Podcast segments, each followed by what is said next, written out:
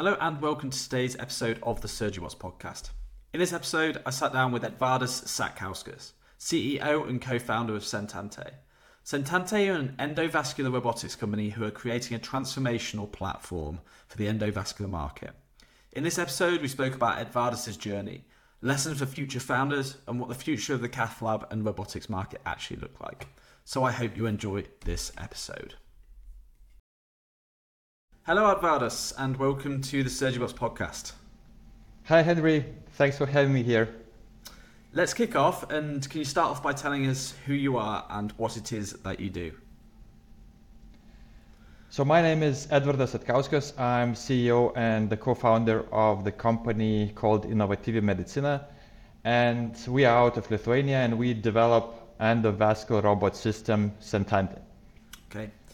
So talk me through your career and how it led you to becoming the CEO of Sentante.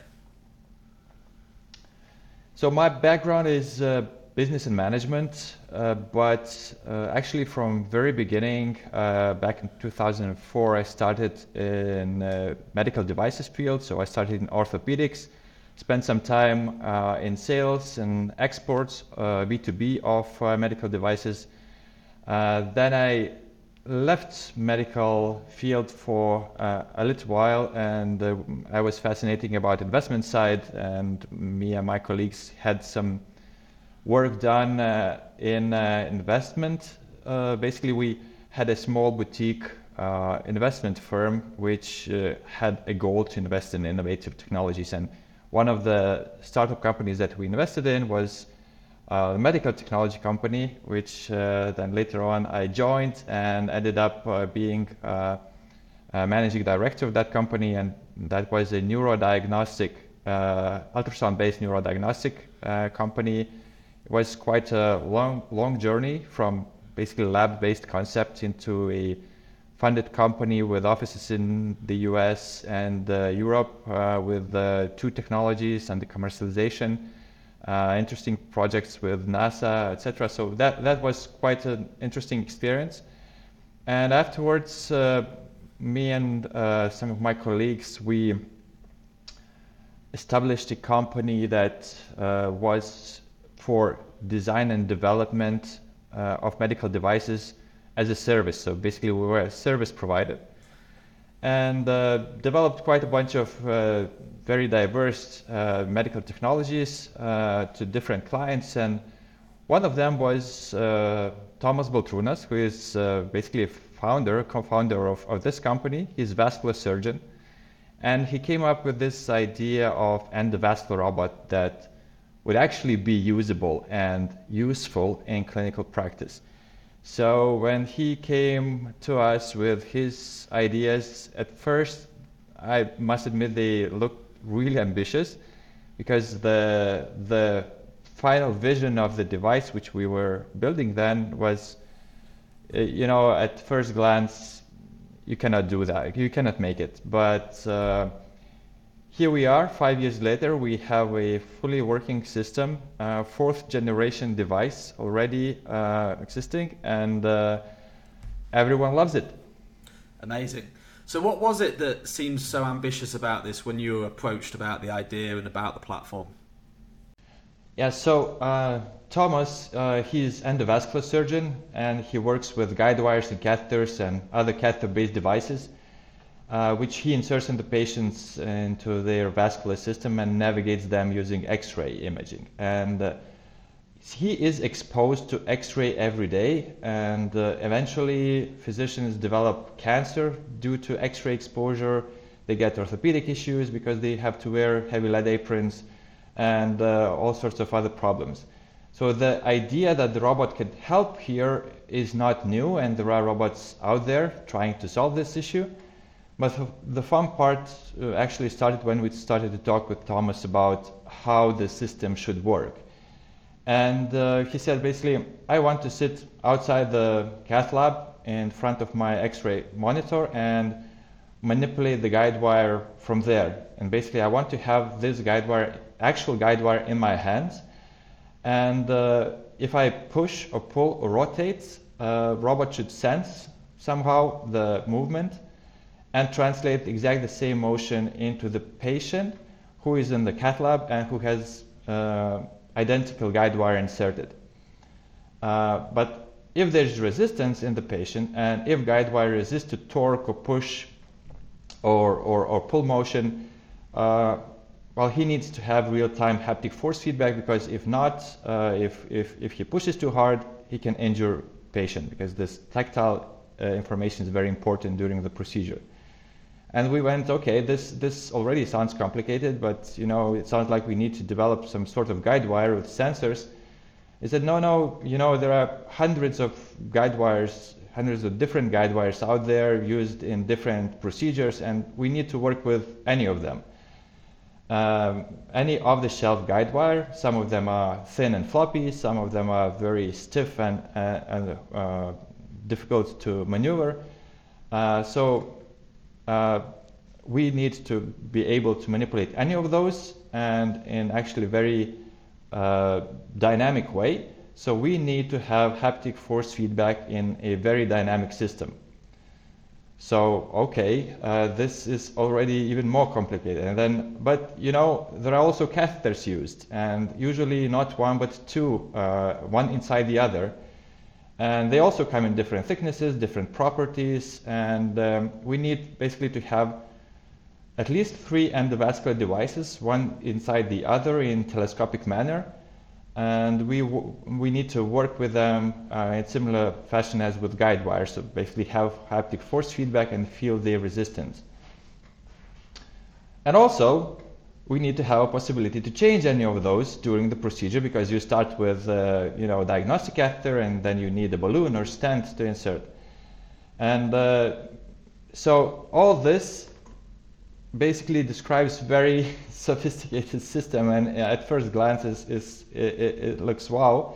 But you know in order to solve a problem you need to do entire procedure using robot because otherwise it does not make sense. It's just an expensive toy and uh, at first, it sounded super ambitious, but we succeeded. We developed a system which can manipulate uh, three out of, the, out of the shelf endovascular devices uh, at a time.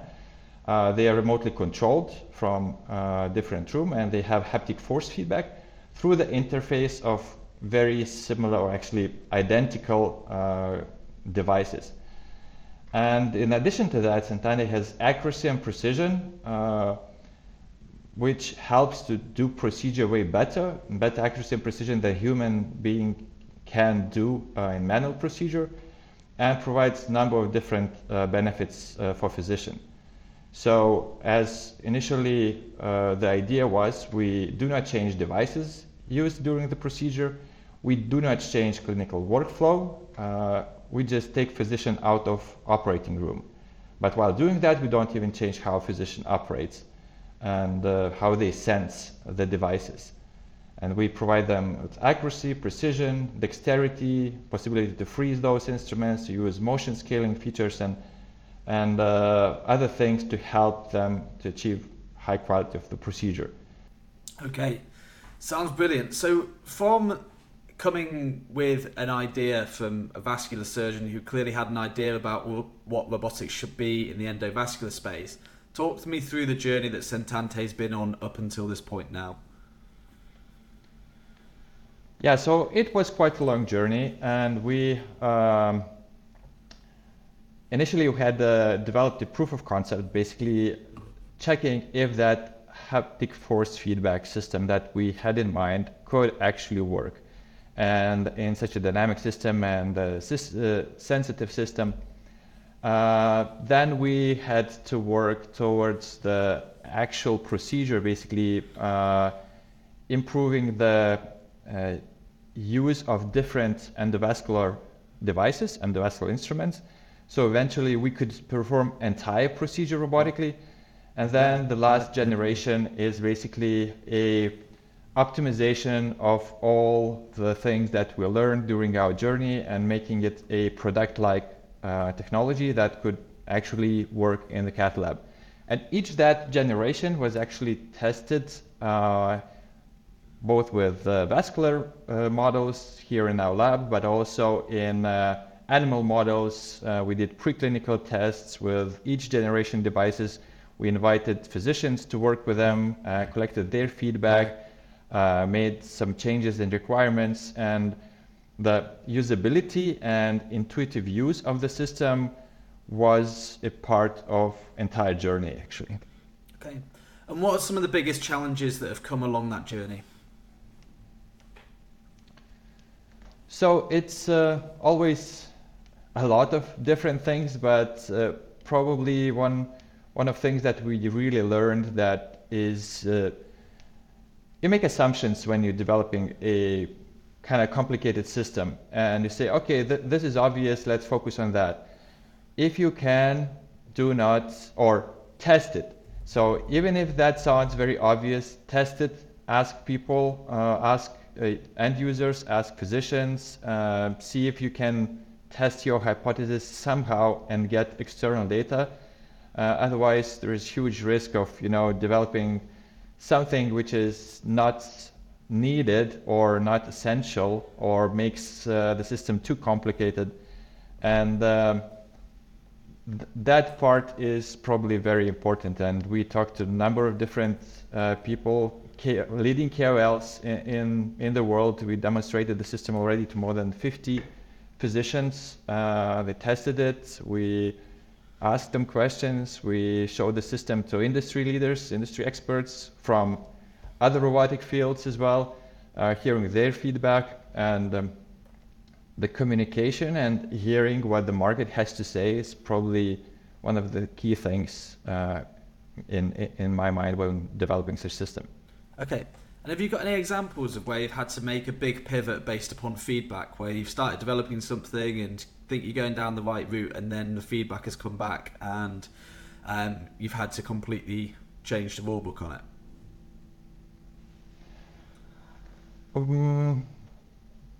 That's a great question. We never uh, lost our North Star, so we uh, constantly work towards the same direction, same requirements which we set in the very beginning. We maybe alter them. Uh, so we did some uh, changes that initially we, we, were not, not planning to do, but to basically have a better usability or uh, from engineering standpoint, you can do a lot. You can do, you know, such system that you can tweak according to your needs. You can kind of uh, have an equalizer system which would adapt to a mm, particular physician's uh, habits, for example. But this is a dangerous road to go because then you risk to make a super complicated system that you need to adjust so many settings and kind of to customize it. Maybe someone would like it, but probably not everyone.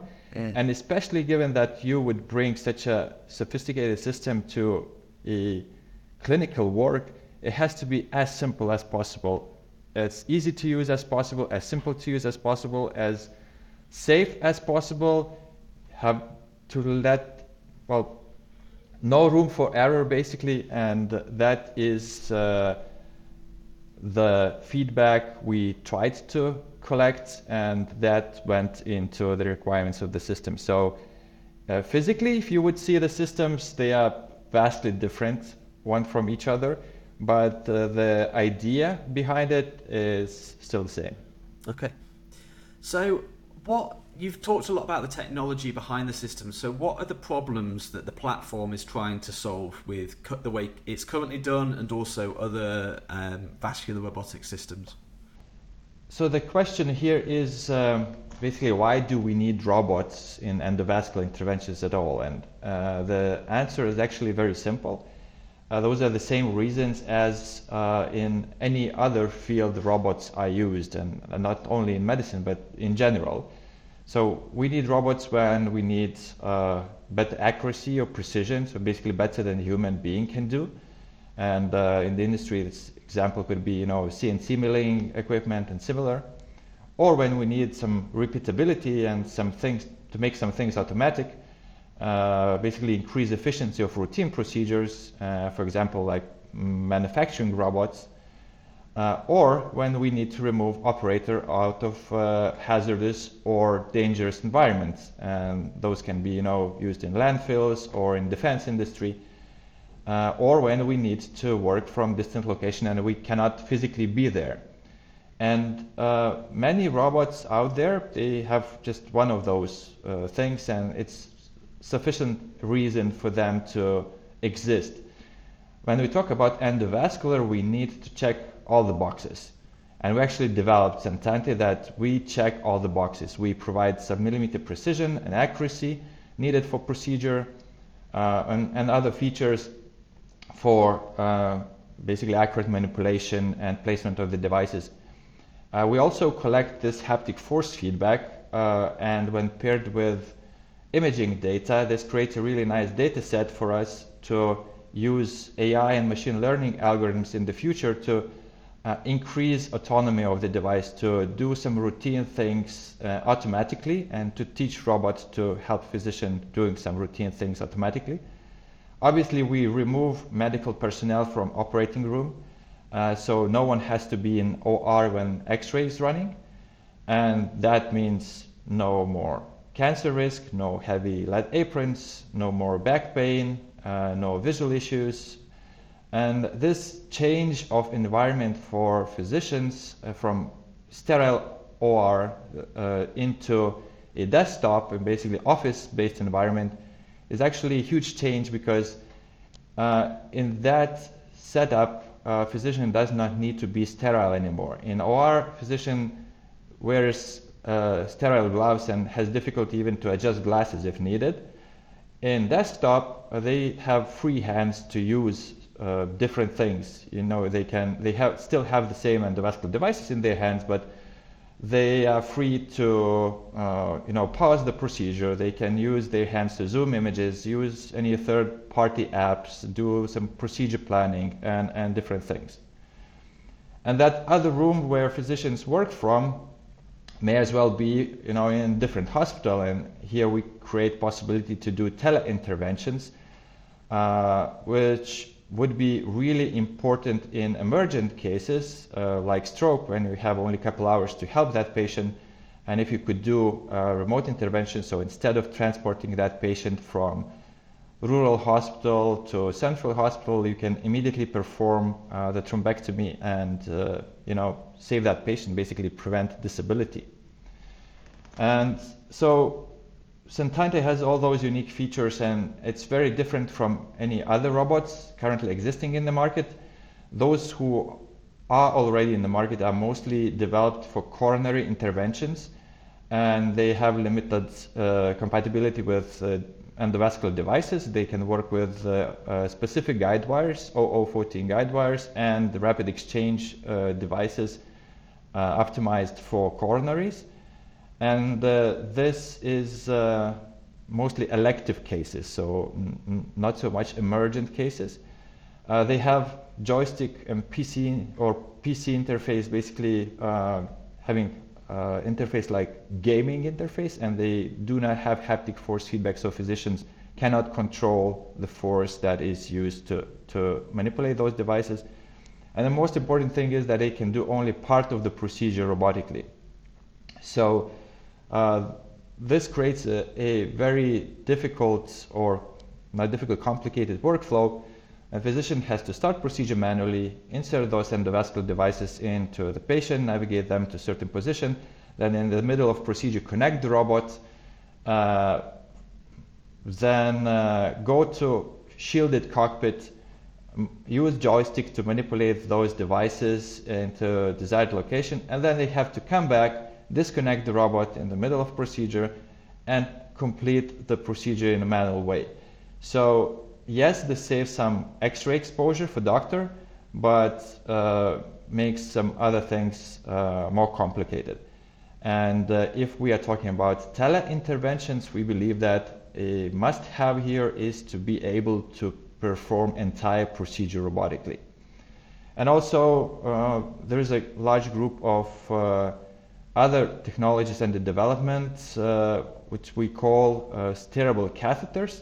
So they, they aim to develop um, a catheter that can bend it uh, tip, its tip, so to basically facilitate navigation inside the patient.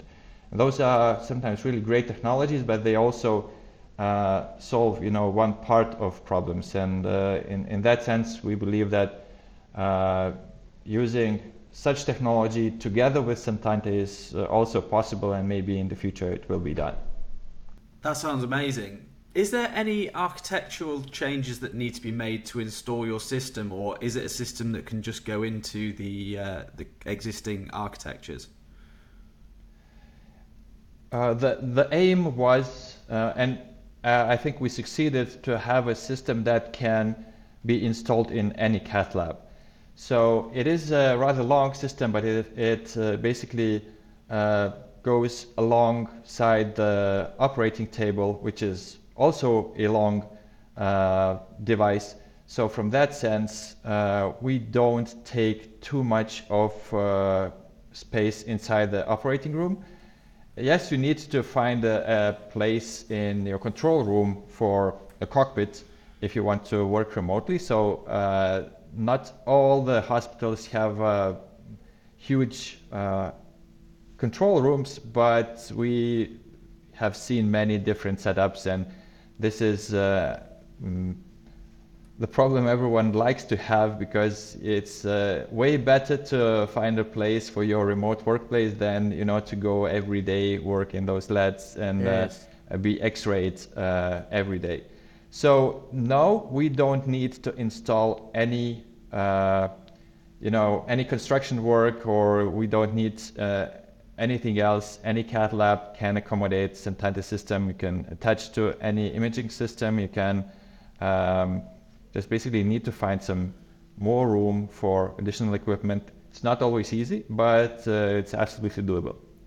Brilliant. And so you've spoken to a lot of surgeons and you've had nearly 50 different ones try it out. So what's their reaction when they first get hands on with the system? Oh, they love it. So that's that's probably a biggest reward for us and for engineers when you know you demonstrate you, you show how the system works you kind of tell about it you demonstrate it for you know 10 minutes how they are supposed to work and they are so keen to go and test it and try it and it's um, a bit like i like to say it's a bit like talking about wine uh, i can tell you you know a half an hour long story how good that wine is but until you actually taste it, you, you would never know. Uh, the same is with Sentante. We present it, we show it, and everyone's like, okay, okay, when can I try it? And as soon as they start working with it, that's, you know, just a bunch of compliments coming to our engineering and development team. Uh, so uh, the haptic force feedback receives a lot of compliments. Everyone can actually feel the resistance of the devices. It's super, super intuitive to use. Uh, so basically, physicians don't need to train uh, at all. And it's um, uh, one thing which is actually very important because uh, most of the time, the physicians who are very good at what they do, they are experienced and sometimes famous physicians.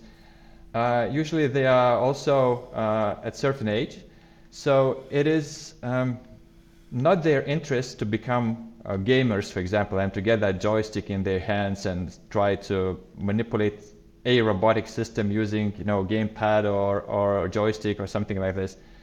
And what we give to them is the interface that they are familiar for many years. They know exactly what to expect. They know exactly what it should, uh, what feedback they should receive what instruments they should use, they have their routines, and we don't change any of that. And that's a great thing for them. They love it. And uh, so, on the funny side, is when they test the system, a very common question is, okay, so where's my beer holder? But uh, because you know you have such a comfortable uh, setup there. Uh, but on the uh, serious side, uh, very often we receive question, how can I help to get this to clinical practice? I, I'd love to have such system. How can I help? So this is huge compliment for us. Then we know that we do certain things right.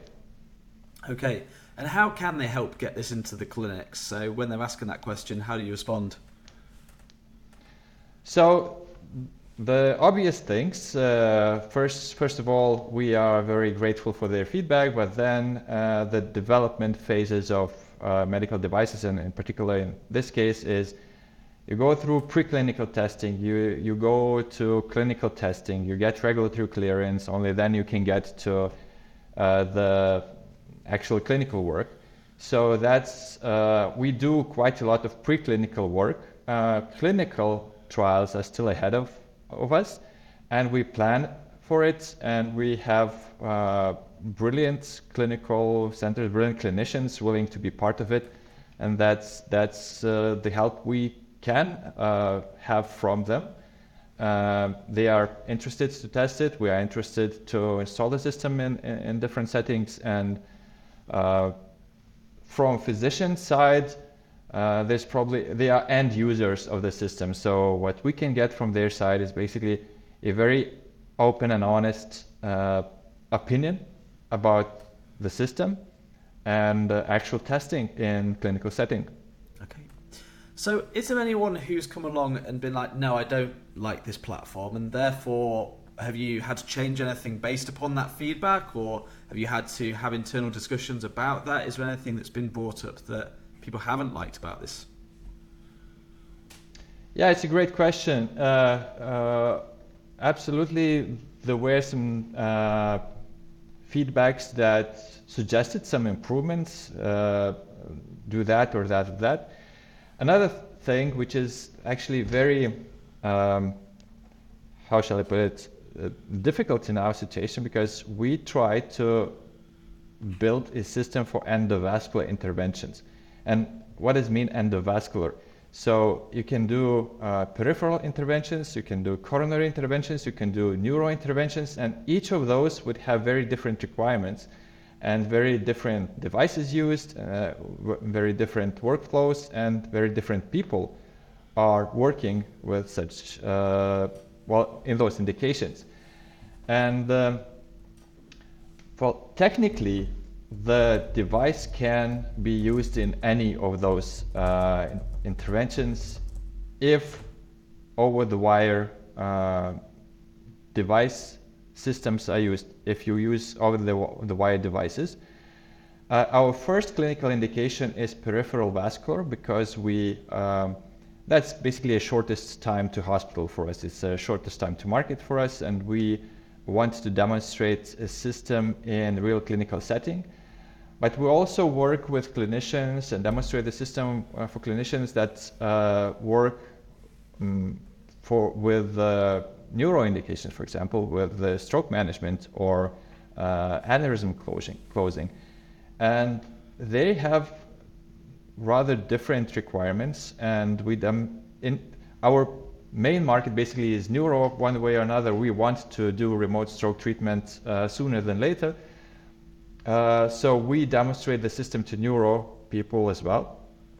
And uh, yes, there were some very experienced uh, people who initially said, you know, I would probably need more sensitivity, or uh, you know, I would need, uh, you know, I, I, need extreme accuracy while placing that device.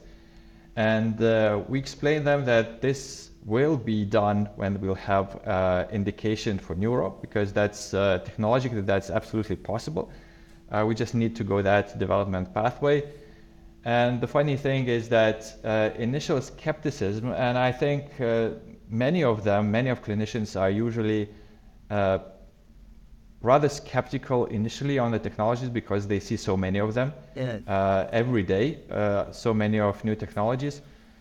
But the funny thing is that after some time passes, uh, like if you're in the conference, you demonstrate the system, you say, mm, okay, that's interesting, but I'm not sure how that, I'm not sure how that would work. And then the next day they come back and say, you know, I thought about it, it's great. If you can do that and that, that would absolutely work. Yeah. And then we have a great discussion of uh, how this should be done uh, in order to work in their specific field uh, for their specific indication. Okay. So, we've talked very much about the technology and what it means for surgeons and clinicians and hospital, but for the patients, what can this actually mean for those guys? And I saw a really interesting piece of marketing um, around how this might transform stroke treatment as one example. But if you could tell me a few of the indications and how this might transform patients' lives, that'd be fantastic. Yeah, uh, uh, for stroke uh, is the most effective treatment uh, if there's a large vessel occlusion. And if done in time, uh, this treatment may have good functional outcome. But the problem here is that it needs to be in time because when it comes to stroke, every minute counts and 2 million brain cells die every minute. And if blood flow is restored during critical two, three hours after onset, the patient may be fully functional. If not, if thrombectomy is not performed at all, there's more than 90% of chance that the patient will stay severe, severely disabled. And uh, if today, if stroke would happen in remote area, the patient must be brought to nearest hospital, from there to a reference center, and here we lose hours just for interfacility transportation. So remote stroke treatment could be really a game changer. If we could save those golden hours, then you know patients would uh, have dramatically improved access to care, to timely care, and therefore dramatically improved outcomes. So teleintervention has a huge promise uh, for everyone, but that's our next step. Our second step, uh, in a first step, we will have Sentante for intra-hospital procedures, basically operating from uh, the next room.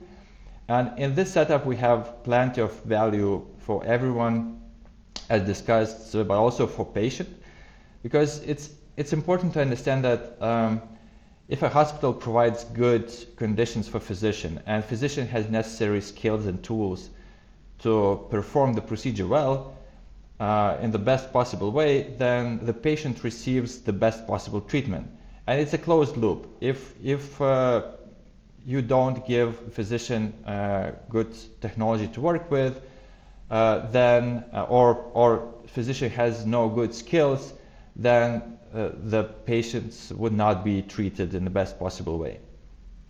So patients are not treated by the devices; they are treated by uh, doctors, and um, you know not all doctors have top skills, and the complication rate between top performing doctors and those less experienced doctors may differ three, four times.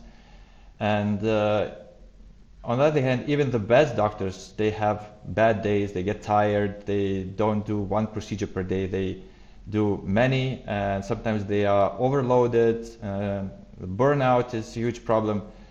And uh, technology can help here, and uh, because Sentante would, in this case, would act as a great equalizer, uh, reducing variability between the procedures, and also it acts as a great uh, training uh, technology because you could use it as a perfect simulator within the same same setup as you would do a procedure, and you could, you know, less experienced physicians could uh, lift their skills and do the procedure in better way and uh, more experienced physicians could do more complex procedures.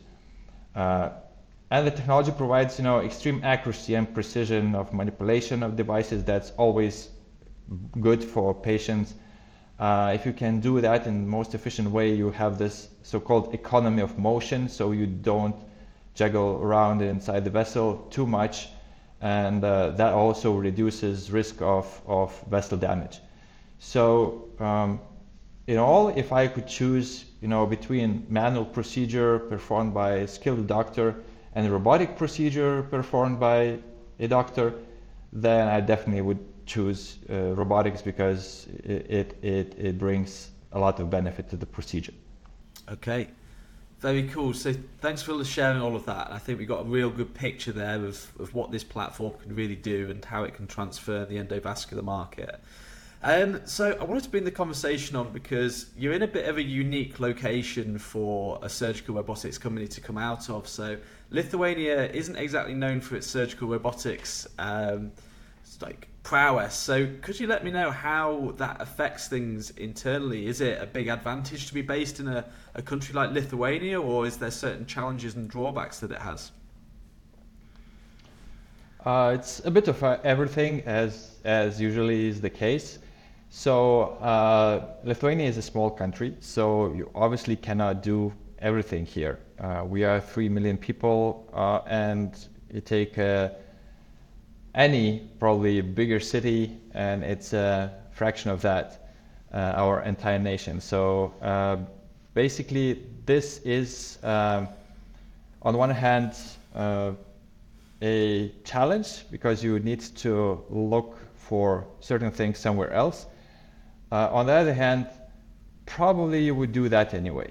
So if you are developing a technology this which is not for some local market but which targets the, the global problem, which uh, kind of targets the global markets, then you need to work uh, with uh, physicians, advisors, attorneys, uh, you name it, all over the world, and it doesn't really matter the location uh, where you connect from, uh, except maybe the time difference, but that's totally manageable.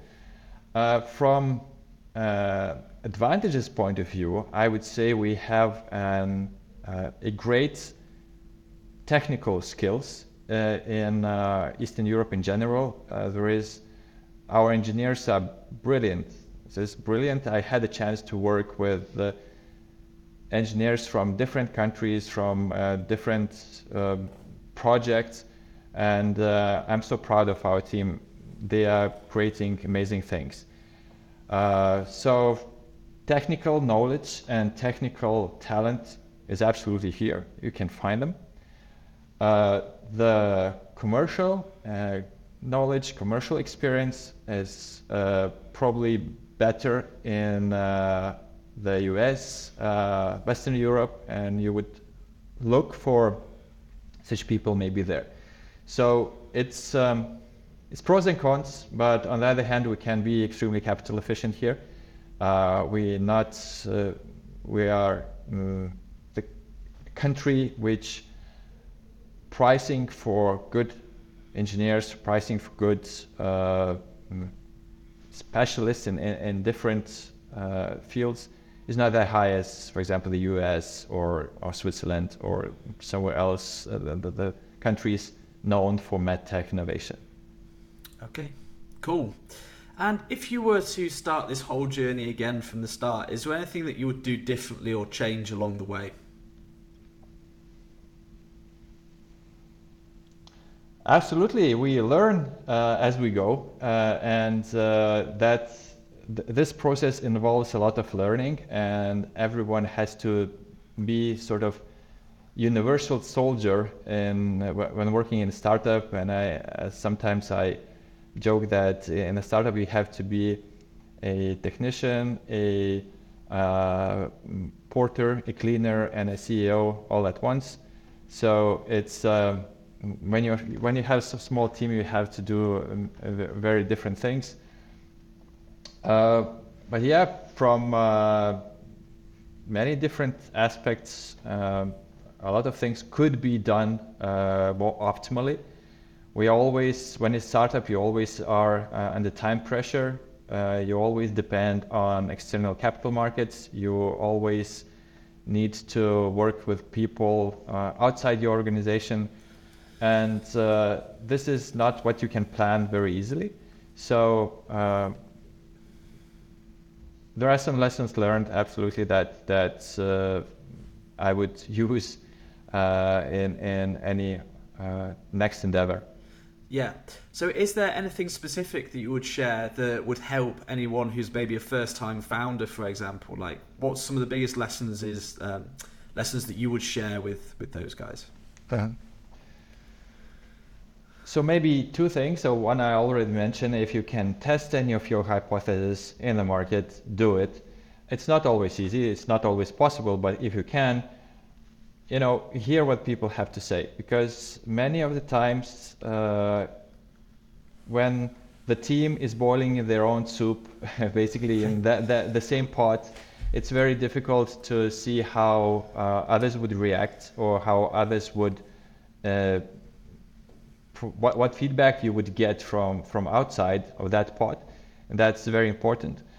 And on the other hand, uh, the other challenge that that we face, or I faced many of the times, is that when developing such a complicated, well, not really complicated, sophisticated system as Sentante, it is a, a blessing and a curse. A blessing is that it can do so many things and can solve so many problems uh, on the way. But then, uh, when describing that, you don't always have an hour, not even half an hour. You have, you know, five minutes to talk to someone, to, to a physician or investor. And it is, you must be able to tell all the essence in a short period of time. And uh, this is, uh, we actually were accepted to um, MedTech Innovator Accelerator Program, uh, which is uh, uh, the big program, the biggest in the world MedTech uh, Accelerator Program. And they press on that uh, specific issue uh, a lot. So we have to make a one minute video, one minute pitch, three minute pitch, basically do things in a very concise and clear matter. And for some devices it's easier. It is not easy for a sophisticated robotic system, I, I have to say. okay. So what's that accelerator allowed you to do? So you say it's the biggest one globally. That's that's really interesting. So tell me more about that. So that's a really great uh, program. Uh, it is uh, um, led by Paul Grand. Uh, they created an amazing system. Uh, it's very competitive, actually. Uh, each year, uh, they accept 60-ish um, uh, companies, uh, and and they select them out of maybe 1,200 or something like that. So it's like around five percent of success rate. But when you get there, you get a lot of um, help basically being able to talk to uh, your peers, other companies that are selected, also get uh, possibility or get introduced to a lot of service providers that are uh, best in the market. Uh, it costs you nothing. Uh, you, the, the, the program is financed by strategic partners and other partners of that uh, program. And one of the criteria of being selected there is that some strategics would need to say, uh, yes, that's interesting, and let's invite them. So uh, it's um, an interesting twist in, in, in, in, that regard, but on the other hand, this is uh, how it works in the industry because uh, in the end, uh, you, you need to have uh, not only physicians' interest on the technology, but it, it has to reach the market, and eventually, if you have uh, investors, it has to reach uh, some sort of exit. And uh, planning ahead and looking to the next and next and next step, what's, what awaits you in, in the future, is very important because many of the times you have to uh, align your current actions to what is gonna happen uh, next step and next step and maybe you know four steps fr- from now. And it, it is very important. So that's a great program. I, I encourage everyone uh, take a look at that and uh, apply. It's easy to apply. They have a selection process. You, are invited to pitch uh, to a, a lot of people a lot of knowledgeable people everyone is very helpful and then during the program if you are selected you have a number of uh, uh, introductions, networking, events, meeting investors, meeting service provider, meeting uh, different uh, field experts. Uh, I have uh, weekly calls, weekly, let's say webinars, not really webinars, but that's live. Uh, you can ask questions, you can discuss with industry people, and basically not only ask questions that are relevant to you, but also hear what other people are uh, working on where they face challenges and maybe uh, learn from uh, mistakes done by others. That's a hard thing to do. Everyone likes to learn from their own mistakes, but uh, still, there is possibility. Okay, amazing. Sounds like a brilliant program for all of those involved. Um, so you said that Absolutely. you have started to discuss timelines and where the business is going from here. So what timelines are you working towards at the moment? So um, our next year uh, will be a very interesting year for the company. We'll have uh, our first in human clinical uh, trial. Uh, we'll have our regulatory submissions, and we basically will have our uh, product ready. Uh, until now, we demonstrated a bunch of prototypes to demonstrate what the system can do, but we are moving fast uh, to the point when we'll have a product which will be validated in uh, actual clinical setting and we'll have a possibility to uh, have an actual system in the hospital. So uh, n- not just the hospital, we, we've been there many times, but actually in real clinical use. So that's a huge milestone for us, and we uh, very much looking forward to it. Okay, very cool. And when do you expect to get onto the market where this will be helping patients commercially? So we'll do our uh, first in human clinical trial. Basically, the plan is to do that Q2 uh, next year. Uh, we already started to work with regulatory institutions both in the United States and EU, and uh, we plan to submit right afterwards. Uh, we know MDR it's not easy now, uh, especially with timelines of notified bodies, but we started to work early. Uh, we know that issue and we plan ahead, and we hope that um, end of next year uh, we may be in a situation when uh, we'll have our approval. Phenomenal. Sounds like a lot of fun. So, what are the technologies It is. and so what are the future technologies that you're watching, or what should we be watching in the uh, the endovascular space? What what do you think is most exciting, and what are these technologies, uh, maybe outside of what we've already talked about, that, that you think are particularly interesting? So uh, for endovascular, there are mm, many different systems under development. Uh, if you would take, uh, I'm not mentioning uh, stents, balloons, all the actual devices that are implanted in, in into the patient. There are a bunch of them uh, under development, and I'm certainly not an expert uh, to talk about those.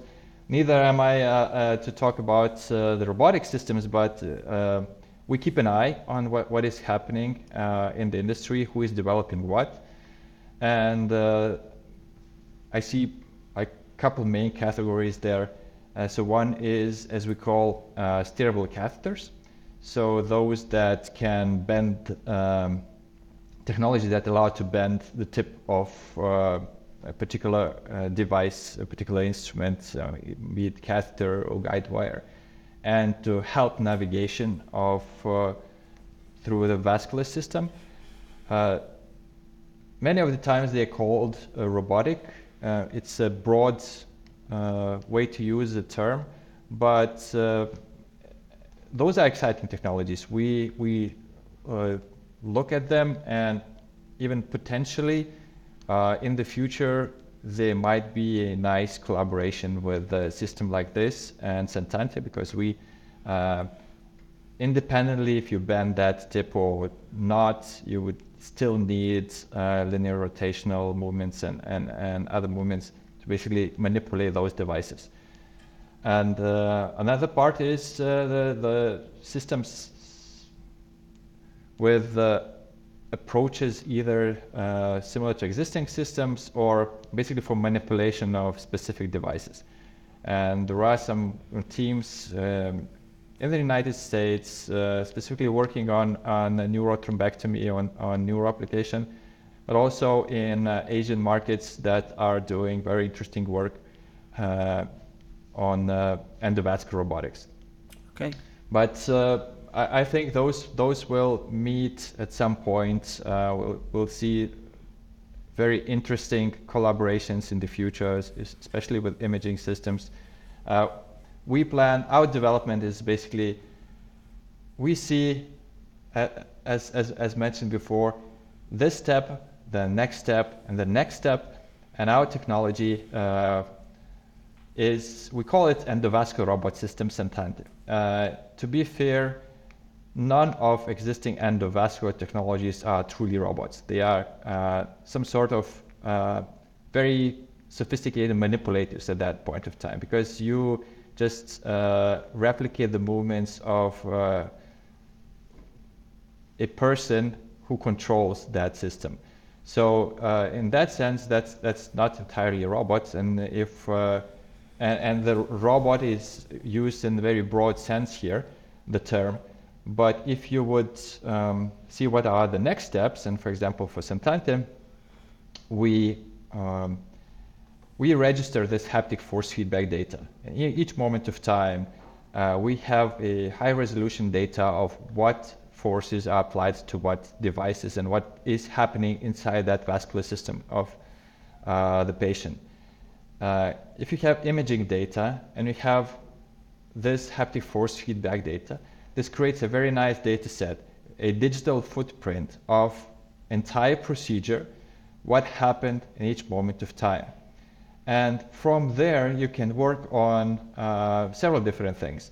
First of all, you can work on uh, how to plan ahead and how to slice that data so you have a metrics for uh, procedure improvement, for uh, maybe device improvements, for uh, many things that, that you can uh, basically you have data from where you previously had nothing or you know that was a black box what happens in, in, in OR stays in OR. On the other hand, we can use this data to uh, constantly improve our technology. We can use machine learning algorithms to feed this data, to train on this data, and to do certain things automatically, and gradually increase autonomy of Sentante. And then it actually becomes a robot by definition because it can do certain things uh, without interference of, uh, of the physician. Naturally, first steps will be very basic, like you know, uh, retraction of the devices in automatic way. So the system knows uh, perfectly how what forces were used to go in, so it knows what's the safe level is to go out. But then uh, on the other hand, you can uh, the possibilities are limitless. You can, uh, you know, help physicians train on and help younger physicians uh, during the procedure. For example, and if you collect a lot, a lot, a lot of data, uh, clinical data, then at some point of time you may be able to give suggestions to a physician that you know in such situation majority of physicians would choose that or that uh, you know right. device or that or that way to manipulate and this can be uh, additional help uh, physician to you know, do a procedure in the best way possible. Okay, amazing. Is this all technology that you're looking to apply into the future of the Sentante platform as well? Absolutely, yes. That's yeah. that's the plan. I, I just described uh, how we look to the future, but I'm pretty sure that there will be some uh, very different collaborations. Uh, with, for example, imaging technologies uh, that you could, you know, use different imaging modalities, different imaging apps for pre-procedure, uh, pre-operational planning, intra-operational planning, uh, post-operational planning, maybe. Uh, the, the whole cath lab in that sense is an ecosystem and many different things have to work together in order to make things work in the best way possible. So I believe a lot of this integration and creation of that digital cath lab uh, will be taking part in the nearest future. Cool. And do you have any idea of the kind of timescales that that will actually be? Is it like five years in the future, 10 years, 15, 20 years in the future where we might start to see some of these, like, uh, well, it is really AI, is, is how that will start to work and feed in? Because uh, there's a lot of talk about it in the market, but actually seeing that being used on patients is still a little way off yet. Absolutely. Uh, clinical, well, medicine is basically, in general, very uh, a field with huge inertia. So you you many technologies exist out there uh, in different fields, but until they come to clinical use, it takes time because you absolutely have to be certain about the safety and uh, efficiency in basically safety and efficiency are the, the key terms here, but uh, it takes time. And uh, if you would look to timelines, uh, historical timelines, uh, how long did it take, for example, for Da Vinci system to become white, the, the, the key system, key robotic system in, in the market? It, it took quite some time starting from you know after the launch of the device uh, it took quite a lot of time until it uh, became a standard of care in, in certain indications. So uh, it will take time. Uh, clinical validation of existing technologies take year or two. Uh, regulatory approval takes time. So uh, in five years from now, I believe you would start seeing uh, new things coming, especially knowing how many of those technologies uh, that are being developed now. And, and you know, there's, I don't know, maybe 200 of different robotic technologies out there that are currently under development. And it's probably a, a question that uh, it's better to ask you, Henry. What, what, what, do you think here? Because you talk to, to so many different robotic technologies developers and uh, not only in endovascular as we are here, but also soft tissue, orthopedic, uh, ophthalmic, uh, and neuro. So I, I believe yeah. we have really good sense of what's coming and, and when. Yeah, so timelines depend on who you ask. As you say, it's all about getting these into the clinic. Um, and what I would say is, out of those 200 technologies, most of them are thinking about this artificial intelligence. And I think it will start to be a phased approach where, it, as you say, it's the more simple things to start with, is like in in the vascular you said the retraction like that's more of an easy movement because the robot's already tracked it all the way and it knows where it is to remove it but actually driving to a target site i think that's probably a phased and further away approach um, it very much depends on the market as well. I mean, there are some levels of autonomy already coming to fruition, like in orthopedics. Um, there's certain parts, I'm going to use monogram orthopedics as an example, where they are automating the sawing of the bone after registration, which is quite an interesting piece of um, automated procedure. So it is starting to come to market. I don't really think anyone's cracked it yet, but yeah, I, I think the more simple things are starting to be next two to three years, and then further on from that, more complex. If I was to take a guess, and a very uneducated guess, but from other people, is about 10 years, I would say, before we start to see full autonomous surgeries. Yeah, I, absolutely agree. It takes time, and uh, even in 10 years, if we talk about fully autonomous, that will be hell of a workload for FDA as well to yeah. uh, and and regulators to basically make sure that you know we're not harming. Yeah, for sure. And I don't think it'll be every procedure is automated, but some more simple ones will start to be automated in 10 years' time. Um, some okay. of these more complex procedures, like some of the more soft tissue complex procedures, I think that's still going to be way further out than that as well. But we might start to see, I think we will start to see specific parts of certain surgeries done autonomously to start with to kind of reduce the surgeon's cognitive workload and things like that. But by the time it starts to get fully autonomous, like no one seems to be talking about replacing the surgeon or removing the surgeon completely. They're talking about empowering or augmenting the surgeon to actually get them to level up their skill set rather than necessarily replacing them. So I don't think that's going to really come about for a few years yet. I if I'm talking speculatively, I do think it will eventually happen. Um, but right now, no one's really talking about that because I don't think these people want to scare pe- the surgeon off. Is hey, we're going to come and replace you eventually. No, I don't think anyone really wants to tell people that at the moment. But I think eventually it will it will start to happen.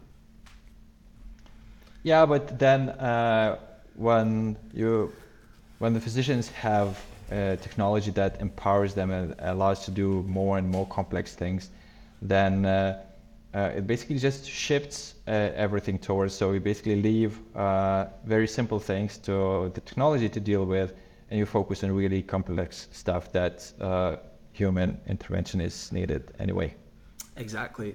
So how are you finding the market at the moment? So there's companies, lots of companies raising investment at this time. Um, some are struggling, some are starting to get some results. Um, so I'm starting to see a bit more positivity. But how are you finding the market at the moment?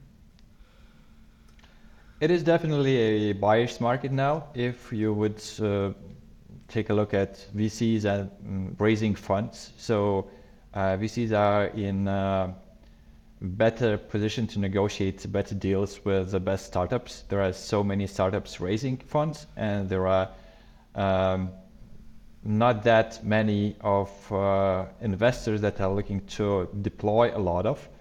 Uh, many of them are conserv- conserving some funds for existing cor- uh, portfolio companies to support uh, through next rounds. Uh, some are uh, cautious due to different market conditions. And um, that pressure will remain uh, next year as well, uh, because there are, according to some numbers that I've seen recently, like 60% uh, of uh, startups have money for like 12 to 18 months, and they'll be raising next year. So th- that's a huge amount of uh, startups raising money. Uh, on the other hand, uh, financial markets and uh, funds are not popping up every now and then nowadays. Basically, the, the good funds, the, the, the funds that have experience, they have money, they are continuing to invest, and it's, it's basically business as usual for them, maybe even a better phase for business because they have wider choice. Uh, for startups is uh, a bit tougher but I believe it's uh, it's not closed uh, uh, market. Everyone working hard can raise money. I we are raising money. I know a bunch of companies from, for example, that mentioned MedTech Innovator are raising money, and and actually that MedTech Innovator cohort or companies that went through that accelerator raised huge, uh, more than third of all VC money uh, that were raised for MedTech were raised by the companies from MedTech Innovator Accelerator. So that's a, a huge, uh, I would say, shout out to the program that you know they they they doing a really great selection and and uh, like 95% of uh, alumni are still in the business or being acquired and uh, um, basically building successful businesses to raise money. So that's that's that's that's great. So I believe even in current market conditions, uh, good companies find money. It's not easy. Uh, it's definitely not easy.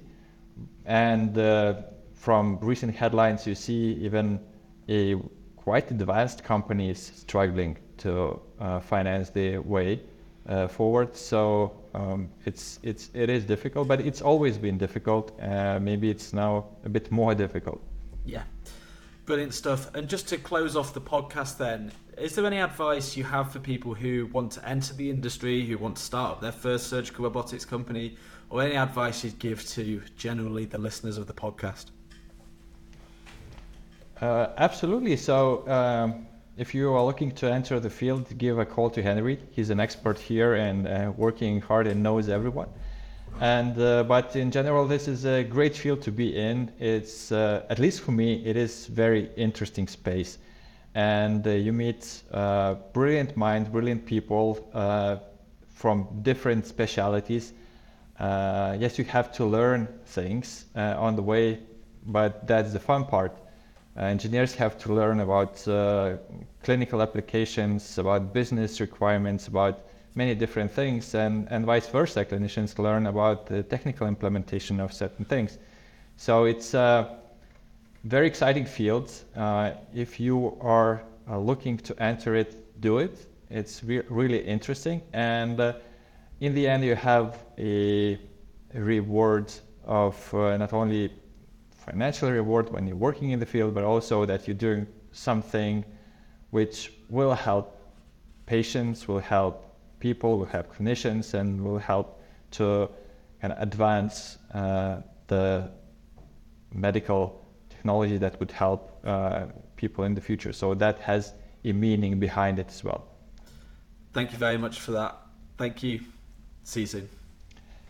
Thank you so much, Henry. Pleasure. Pleasure. Thank you.